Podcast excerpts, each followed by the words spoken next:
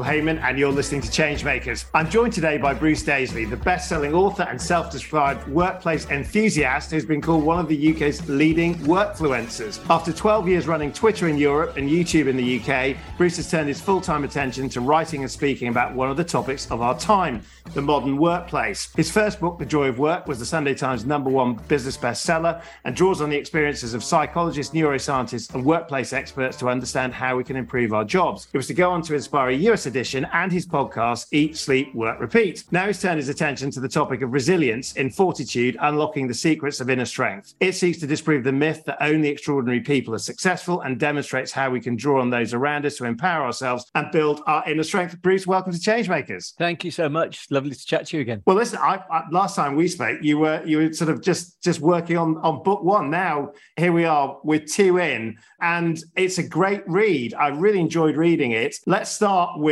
I suppose, I've got two quotes I wouldn't mind sort of pitching to you and for you to pick up. Let, let's start with never in the history of resilience has someone become more resilient by being told be more resilient yeah absolutely and look we're surrounded by this you know as we record this it's exam time. And one of the things you always hear around exam time, especially when the exam results have gone down as much as they have this year, is everyone has got these this advice for young people that they need to be more resilient mm. or workplaces are filled with resilience training. In fact, one of the challenges for me as I was writing my writing this book, dedicating two years of my life to it, everyone I told that I was writing a book about resilience uh, more more often than I would like, they rolled their eyes and said, "Oh my God, you know, people talk about resilience so much at my work." Or a friend I know who works in the NHS, she said, "If you turn up here talking about resilience, someone will thump you."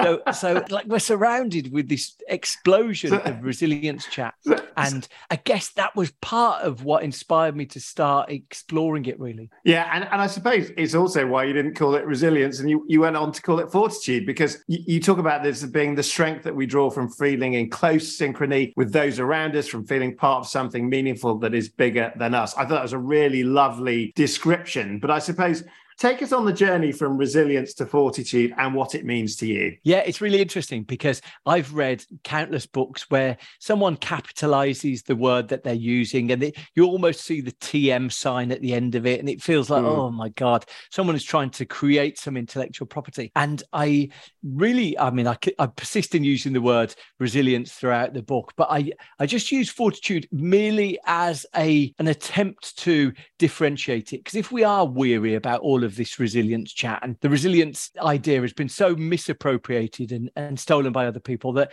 maybe it has become a degree toxic. Then I see fortitude as very much a synonym. And I, I guess, you know, it's that weariness that makes a lot of people very cautious, that they feel they've heard all, all of this before you know, there was a review last week in the Financial Times that said that the book will appeal to anyone who's had a boss lecturing them about the importance of resilience, or they've mm. been hmm. forced to turn up to a lunchtime seminar on resilience. Now, I think it's that weariness that forced my reappraisal. And what you discover is that a lot of the chat about resilience really heavily rests on, or a lot of the solutions for it really rest on the fact that this incredible demand for training turned up. And what you found was that the world's leading psychologists, and let's rewind the clock. So this is 20 years ago. So these are people who were in the, their prime, maybe at the end of the Reagan era, the sort of Clinton era, and they were American. And what mm. you get is you get a very Reaganite version, a solution to resilience that is focused on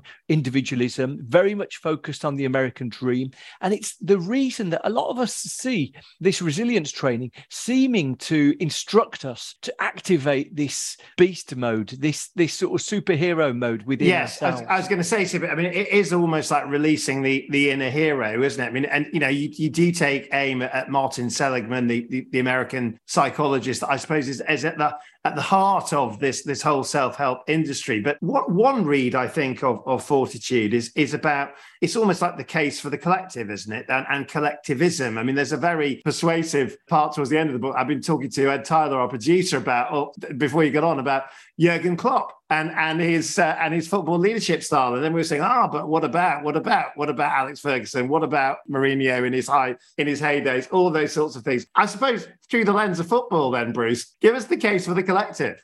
Yeah, it's really interesting. You know, I guess the, the, the other evidence I would give you before we go into a celebration of, of King Jurgen is the fact that we get evidence of this, the, the collective strength, the fact that resilience is the strength that others give us, imbuing us. We see evidence of it all over the place. There's a wonderful book by a woman called Re- Rebecca Solnit, who spends a lot of time going through eight or nine natural disasters. Mm. And what you find about natural disasters and sometimes man made disasters, she looks at as well, what you find is that there's an expectation, probably informed by Hollywood films, that natural disasters are like Raging Inferno, that you have hundreds of people at the base of the burning buildings running with their arms flailing in the air, screaming. And what you discover is that actual when you explore natural disasters, they don't have anything close to that. They often have this sense of remarkable community. There are the the aggregation of old identities have been knocked down. No one knows if that was an investment banker or the post boy, and so old identities are swept away, and you find this new collective identity of we are all survivors of this mm. disaster seems to take hold, but also fill people with just this shared experience. You witness in natural disasters, you witness it in you know things like 9-11 it's really interesting, actually, comparing and contrasting those who had a collective experience of something like 9 11 and those who had an individualistic experience. Firefighters, police officers, when surveyors went back and asked firefighters and people who had shared experience about their experience of 9 11, albeit that there might be injurious health consequences from smoke inhalation or whatever, the people demonstrated remarkable ability to bounce back back and it's mm. the hmm. people who found themselves maybe isolated amongst their friendship group that they'd survived. And you know, this very famous case of the, the woman, the the the dust lady, who was um, this I think 20 something uh, black woman who was photographed in a very vivid image of the, the 9 11 disaster. And she spent the subsequent 10 years, 15 years, really dealing with the fact that she was dealing with that trauma on her own. She fell into alcoholism, drug dependency, and she passed away at the age of 41. And, you know, to compare and contrast, and there's of course the danger of survivor's bias by cherry picking examples, but it's illustrative of the broad theme that you get that when people find that their experience is collective, they seem to unlock a unexpected strength. Who could, who amongst us actually could find themselves not looking at the people of Ukraine, either the well, women who used to uh, have to flee, the men who have to take up arms, and we look at it and we go, "I'm not sure I could do that. I'm not sure." You, you're you are very skillfully deferring our Jurgen Klopp moment because I'm going to have to pick you up on that. That I mean, it's because I suppose some people listening might say, "Oh, yeah, okay, right." So I get that, and Ukraine, but what you know isn't isn't President Zelensky sort of Britain's Winston Churchill? If the Russians had had him in the first 24 hours as they had planned with their paratroopers, then wouldn't the nation have collapsed? I mean, I mean, th- there's a lot of a lot made of, I suppose, heroic leadership, which by its nature focuses on the individual. What do you make of that? I mean, are you fine with that, or, or do you actually think, well, actually, that's the whole problem? Yeah, I would disagree with your your conclusion of that. I would say that the strength that he's demonstrated is this really visceral sense that we're all in it together, and witness some of those moments from the first couple of days of the conflict, where he surrounded himself with his cabinet and he said, "I'm here." That's mm. the finance minister. That's the interiors minister. We are all here. And what it does is it says we're all in this together. And what you might say actually about, you know, not to delve too heavily into politics, but what you might say about the fall of Prime Minister Boris Johnson is that the moment the moment that the game was up for him was when he no longer looked like one of us and now he looked like one of them. He looked like a person to whom the rules did not apply. And we lost that shared sense that we were all in it together. So mm. I, I think, you know, albeit there are are moments of heroic leadership uh, in the Ukraine story. Normally, they are what you'd call social identity leadership. It's someone saying, I am part of you. I, will tell you something. I know you're no fan of Boris because the last time I interviewed you on a TV show, you were telling me why, why Twitter was not the medium for Boris Johnson because it was not about barb quips. And if it was, it would have been it would have been the perfect medium for him. But anyway, another interview another time. But I suppose let's not miss that the. I am sure the, the football fans will want us to go into the sort of the secrets of, of Liverpool's success. I suppose it's the there's no I in team, isn't it? Is is that is that the sort of the the humility? I mean, you pick it up in in the book. I mean, I thought you captured the personality of of Klopp re- really well, actually, in terms of the as being really an embodiment of what of what a kind of a of what fortitude was all about. I spent two years sending copies, various drafts of the book up to Jurgen, hoping that I could get an endorsement by the great man. Uh, yeah, I, I, don't necessarily consider myself an active football fan. I'm more of a tennis fan, to be honest. But I, am certainly a Kloppite. I, I find he's, I think, you know, he transcends the sport in the sense that he's just got this gregarious likability that mm. it's impossible not to be lit up by. And there's some beautiful stories in his history that seem to back that up. When he was at his previous club, he said to an organizer there, he said, uh, we need to move from this sense of me to this sense of we. We need to try and build this sense that we're all in this together, this collective sense. Actually, when he um when he came to Liverpool, one of his first acts was to learn the name of everyone at their training ground, and he called the players into the the press conference room, and one by one he introduced them by their names at the front. He said, "This is Barbara who runs the food. This is Jack who runs the the kit. We we refer to each other by our first names here." And what he does, I guess, these these rippling circles of, of usness, of weeness, where, of course, the team is first and foremost the, the most important sense of us, but also then there's the reserve players, and then there's the support staff, mm. and then there's the families. and it's just about trying to, you know, when he was first manager, he recognized that a lot of the supporters were leaving games early. And so he said, right from now on, we, we come out and we applaud the fans after the game to try and ensure that there was a sense that part of your money was the experience that was the whole thing and the crowd was part of this us as well so mm. i hmm. think he really powerfully embodies what this what this fortitude model well, of collectiveness is, is about. Well, and you may not have got Jurgen Klopp, but you did get one of England's great footballers on your dust cover, Gary Lineker, who said that resilience about uh, is about all of us being stronger than any of us, which I think sums up exactly what you just said. Yeah, I punched the air when when Gary wrote that because I just think it's a good he's an example of someone who's you know an intelligent an intelligent commentator who's yeah. not afraid to sort of have an opinion on things. Well you've got some awesome awesome uh, advocates for the for the book as readers readers we're going to find out. But let, us go to where the book starts because it, it started with a, a, very specific and horrific experience in, in beirut in the summer of, of 2020 pick up the story for us bruce yeah, I've just returned actually from Beirut. So we, we go there frequently. My partner's Lebanese. But two years ago, on the 4th of August, 2020, we were sitting, we'd been out for the day. We were sitting uh, back at the apartment, and the apartment which is about sort of a couple of miles from from where the explosion happened. But the the biggest explosion in peacetime happened in Beirut, and it was a, a thousand tons of explosives that were left unattended in the, mm. the port. And by God, we did we feel it? I mean, you know, you, you, you can't help but feel at times that you live a a sort of an, an insulated and protected and costed life because this, you know, I'd never experienced an earthquake, but as it went on and it went on and it went on, you start your anxiety uh, increases. And the moment it finished, we we gathered, we sort of all ran together to the middle of the apartment, and all the windows blew in. Now we've tried to watch the videos of the explosion, try and work out what would we have been experiencing at each stage and the the windows blowing in, I presume, is when oxygen was sucked in to feed the the explosion, but um, it was terrifying. But the really mm. interesting thing is that that go-to phrase appeared. So in all the news coverage the next day, it said, and that night it said, well, if we know anything about the Lebanese people, they're resilient, and you know the Lebanese are famed for their resilience. And the really interesting thing is that I was now given the opportunity to compare the the legend with the experience,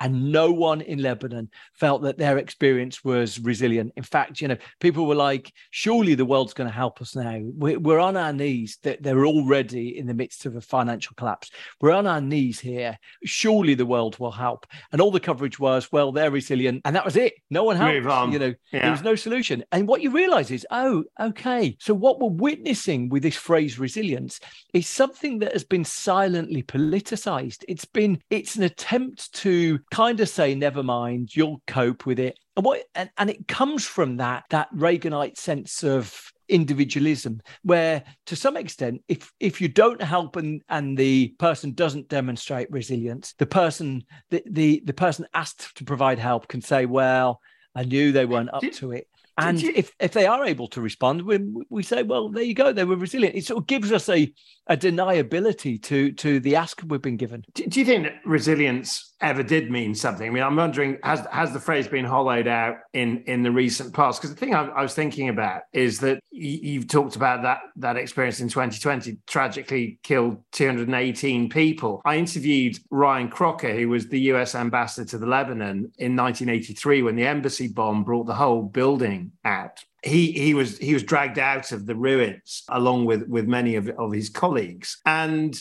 you know for, for him i think you know the resilience to go on meant something very personal and meant something you know that he described it. I, I was just dug out what he said. You know he talked about the the importance the pursuit of public service. He said i owe it to to the country. I owe it to the taxpayer to go on. Almost this sense of that actually once upon a time i suppose this word resilience did mean something about the collective. I don't, I don't know whether you would identify with that or, or do you just think it's always been the wrong word to describe what you're what you're what you're talking about. I still think it's an incredibly meaningful word, you know, witness to people in Ukraine, witness to people, but I just think it's been misappropriated. And what you discover is that it, has been used for a bit of victim blaming because, you know, we, we don't necessarily see the circumstance that someone's in, but we see the, the demand of them that they demonstrate this bounce back ability, that this mm-hmm. ability to, to recover from anything. And, and if you look at examples of when resilience is used, you know, the quite often we're we're asking people who are really on their knees to be resilient you know we're not necessarily perceiving the situation they find themselves in you know in the us the people of uh, flint michigan had this civic incompetence that that meant that for for a short while they were drinking lead polluted water and then after that they they had no drinking water for 10 years I think it's only just now being uh, resolved. And throughout, they were told, well, you need to be resilient. It's like, okay, but yeah that seems like you're blaming them for something that's out of their control. You're saying that they need to get on with it, they need to cope. And what you end up thinking is that when someone tells you to be resilient or when someone demands resilience, you've got to question why are they trying to silence someone? Why are they trying mm-hmm. to to take the attention away from the lived experience? There was a really good example by someone, uh, a psychologist who came to me, uh, uh, or I came to, and a lot of the work in the book is based on his his work by a guy called Professor Alex Haslam. And he told me about a situation that involved an NHS trust, the, the West Dorset Hospitals um, Trust. And they were told in around 2008, I think, that they had they were given by the health and safety executive they were given a, a, an improvement notice they needed to reduce the stress situation that their employees were receiving and their first instinct was to say well okay the stress okay might be one thing but it's the clearly the issue we're dealing with is the people here aren't resilient enough. And they set about implementing resilience training. Now this uh, misdirection this is what a lot of people are experiencing in, in their workplaces right now. They are suffering from burnout and the corporate response to it is to invite everyone to a resilience webinar you know, it's yeah. going to be from one till two on Thursday. Come along to this resilience webinar. And it's no wonder then when I started talking about resilience, people are like, oh my God, I've been through this movie before. This is of zero value to me. So right. I think, go on. Uh, well, what I want to do is I want to come on to the practical tips. But before that, I'm sort of part of me thinking, okay, I, I, see it. I see collective action is is the story of this summer. But then I'm thinking about the messenger, Bruce, because you know you you've come from the technology world where you could say that rampant individualism has brought us the Steve Jobs, the Elon Musk, your old boss Jack Dorsey, but many of these these characters who are, I suppose, the case studies in exceptionalism, um, and of course have created these sort of you know epoch changing businesses. And I, I suppose before you turn your back on individualism, would you would you have anything to say in its favour? I, I'm not remotely trying to espouse anything that's that's bigger than understanding that we draw strength from the groups we feel part of. I'm not trying to propose that there's a collectivist plan that's trying to bring about the running of the economy or anything like that. Far from it. Uh, so you know, I celebrate I celebrate the genius of incredible perceptive individuals as much as anyone, and you know, I'm in awe of their work and I I love using their products. So I'm not necessarily seeking to to do down or to diminish the achievement of individuals. What I am saying though is that as someone said in some of the research, they said you can't be resilient on your own, can you? Mm. And it's such a powerful phrase that once you recognize it, you go, oh, this is right. This is why actually there are moments, and look, it's very timely for this moment that we're in where a lot of us are working from home and the amount of us who report having a best friend at work is the lowest level it's ever been before for people who work in a hybrid environment. 17% mm. of hybrid workers report having a best friend at work. So that sense that we, that protective cloak that having friends at work seemed to give us, gift us, that's been stripped from us in a lot of ways. And I think that's the critical thing. So, you know, I remain in awe of, of genius creators. And, I, and I'm with you on that, on that side, by the way. What, what I'm, what I'm thinking about is that you know you, you've you've said it a couple of times in this interview, and I've read it elsewhere about the sort of the the Reaganite model. And of course, what you'll know is that in the states, the Reaganite model is seen as the inspiration that delivered entrepreneurship and the enterprising attitude, and that led to startups and this whole generation of you know whatever you you think about entrepreneurs or not, and whether they're born or made, but but there is in in the states anyway a, a still this celebration of of the individual in terms of its this is how you get successful outcomes. And i suppose in terms of somebody who has experienced both sides of the coin as a as an author who's questioning but also as a person that's been part of this extraordinary journey of these companies.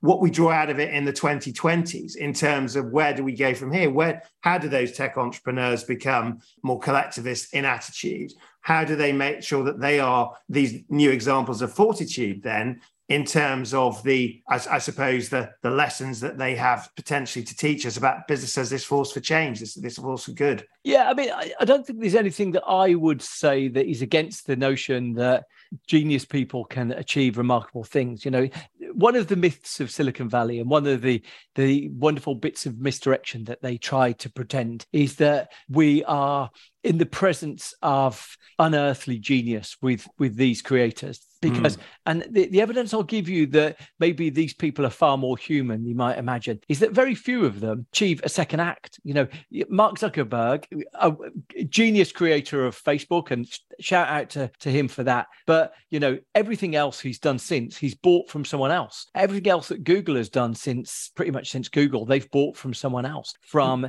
their ad business to youtube to to android phones to self-driving cars they bought all of those things from other people and mm. if we were in the presence of unearthly talent, that we might expect them to be initiating dozens of different ideas. Elon Musk bought all of his big ideas that we know from other people. It's such a good, it's such a good point, by the way. I, I, remember a journalist friend of mine described those as second album issues. Yeah, he said, he said you know, it's, it's like bands, isn't it? The true geniuses are the ones that can give you a second album, not just the first or yeah, a second or a second book, Bruce, as you've done.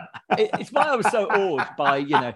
Uh, for, for, me, I, I, spent a lot of time working with Jack Dorsey, and you know, I I, I recognise he has strengths and weaknesses, but he was one of the very few that did go and create from scratch a second multi-billion-dollar business when he mm-hmm. set up Square. So you know, while Elon gets the credit for that, Elon bought all of his big businesses. He bought SpaceX, he bought Tesla from other people. So you know, someone who can do it twice is such an exception. It demonstrates that these people are far more human than we might imagine. I suppose the other thing, though, that I'm thinking about is that, you know, I think about the attributes that these individuals are given the, the positivity, the ambition, the sort of, and, you know, and, you, and you saw this recently with the with the focus on on Elon Musk as this sort of like you know marmite character in in the kind of global narrative, and especially in the in the build up to it, would he or wouldn't he buy Twitter or Manchester United or whoever else is looking at at this particular time. But but I suppose in terms of what you're pointing to, which is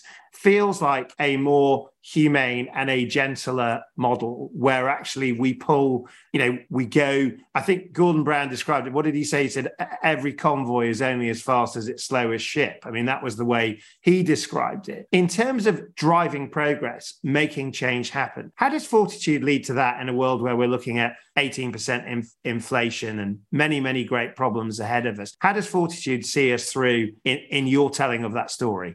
Well, number one, let's start at a micro level. I think, you know, if any organization is thinking the people here, and that might be a school, it might be a, a workplace, it might be a family. If anyone is thinking, wow, the people here seem to be less able to cope than we might have anticipated, or that we, from our position, we might have wanted them. I think if your first attempt to solve that is to, to think, I'm going to instruct people to be more resilient, back to the, mm. the quote you started with, never in the history of resilience has someone been resilient by being told to be more resilient. You might say to yourself, well, rather than tell people to be more resilient, should I try to find a way for them to feel more resilient by feeling supported, by feeling defended? And I think, you know, this for me is a really important part. So schools, you know, schools are one of the biggest customers for resilience training, for, for introducing resilience initiatives. And I would say that the evidence is there, but in a different place. There's some beautiful work by probably one of the world's leading researchers into mm. teenage mental health, a woman called Jean Twenge. And Jean Twenge has written quite a lot. She she wrote an eye-catching book called uh, uh an eye-catching article for the Atlantic uh, three or four years ago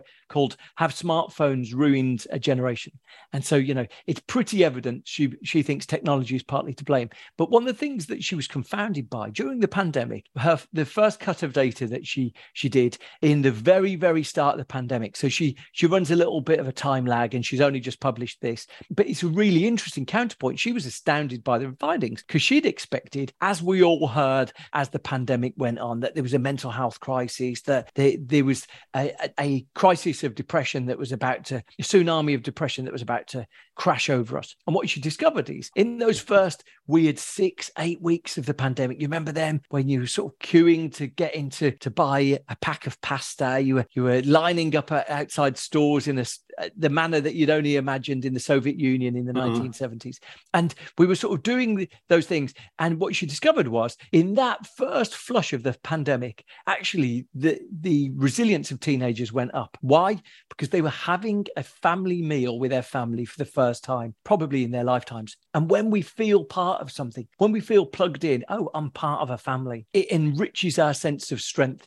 Now, it, it's so wonderful to see someone who really writes off teenagers, recognizing that actually she was surprised by this, this strength that they were demonstrating. But I think it gives you a really clear pointer to how potent and how strong mm. the evidence is for this. Uh, well, and I have to say in the book, I think when you're talking about things like adverse childhood experiences and ACE scores and, and actually how fortitude develops, I think it's it's it's such an interesting read. And and actually it feels it feels like you know like a lot of this book is that addressable. It feels like there are things that society can do um, to make the changes so that because I, I, think the thing about resilience as a, as a phrase is it feels like a, a long way up doesn't mm. it? It's very hard to get hold of whereas fortitude feels like the sort of thing that you can encourage in communities. And, and, and you've just given a, a good working example about about the first days of, of the pandemic. Your experiences also show fortitude though bruce in terms of i suppose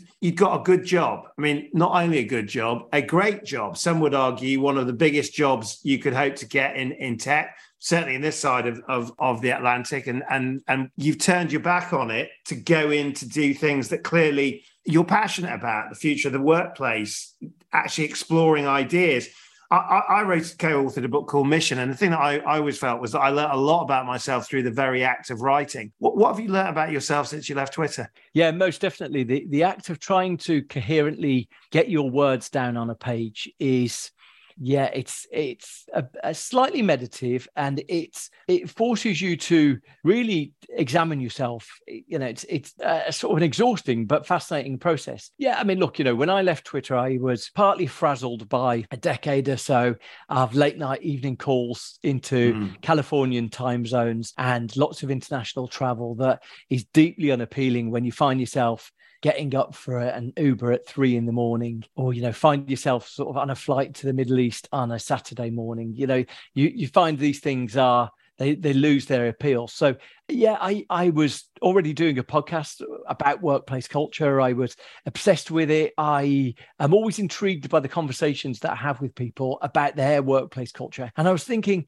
oh wow, this is this is so fascinating that you know someone will tell me in intricate detail about the toxic work environment that they're working in It's like, oh wow, I'd love to understand that a bit more, but I've got a full time job. Or someone would tell me, oh, our boss has done this, and we we're all inspired by it. It's like, okay, I'd love to know more about that. So it, I think what I thought was the thing that's always interested me, and it's a position of privilege, albeit that you know I, I wasn't born into any particular privilege, but a position of privilege to to end where I did. I thought, you know, the opportunity to have a bit of curiosity and and to feel like you know, I'm, I'm talking at an organization tomorrow about workplace culture. And genuinely, I feel like I know that 10% of what there is to know about workplace culture. And I spend all day, every day thinking mm. about it, reading about it.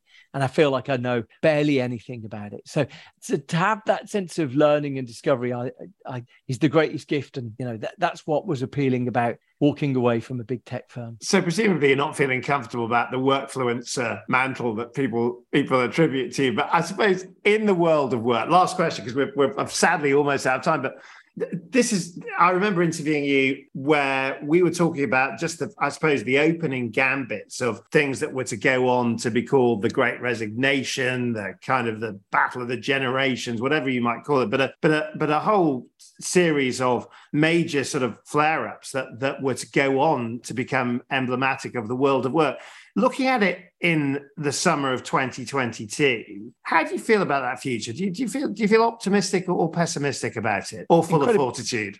Yeah, incredibly pessimistic, but broadly because I think that we're looking at societal dysfunction that is unsustainable. You know, if you look at some of the mechanics of people entering the workforce now, Gen Gen Zs, the the thing that they're presented with is the average cost of property in the UK is eight times salary. In London, it's eleven times salary. In addition, the government in the last twelve months has increased the amount of time that student loans will be held over someone's head by an additional ten years. So most people are presented now with if they do want to earn enough money to own property, which you know used to be what we regarded as a fundamental right, then mm. they need to first pay off their growing student loans, and and secondly, they need to be hit by a once in a lifetime windfall, and so as a consequence of that, I just don't see that as a functioning society. And now, if I was going to say, let me make you an alternative case, we're in a situation right now where the there was evidence published last week that said that the average worker is working in the office one and a half days a week. And we're presented with a huge opportunity to,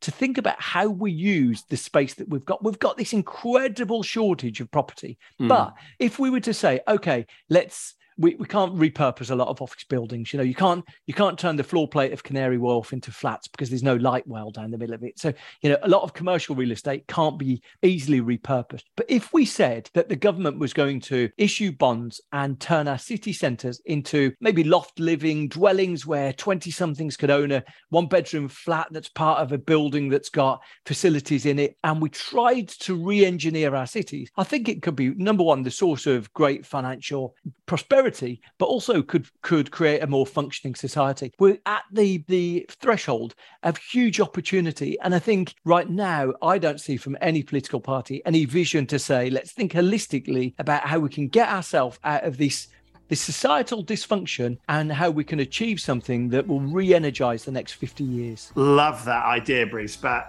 about reusing the property. I mean, maybe the third age of Bruce Daisley is yet to happen because we've seen the technologist, we've seen the author, but are we seeing Mayor Daisley um, uh, as, as yet to come? Who knows? That might well happen. Bruce, thanks so much for joining me on Changemakers. Thank you so much for having me. Changemakers is brought to you by the campaigns firm Seven Hills and presented by me, Michael Hayman. Pure Being is the name of our soundtrack and it's written and performed by the brilliant BT Wolf. To find out more, head over to changemakers.works and if you like what you hear, why not give us a rating?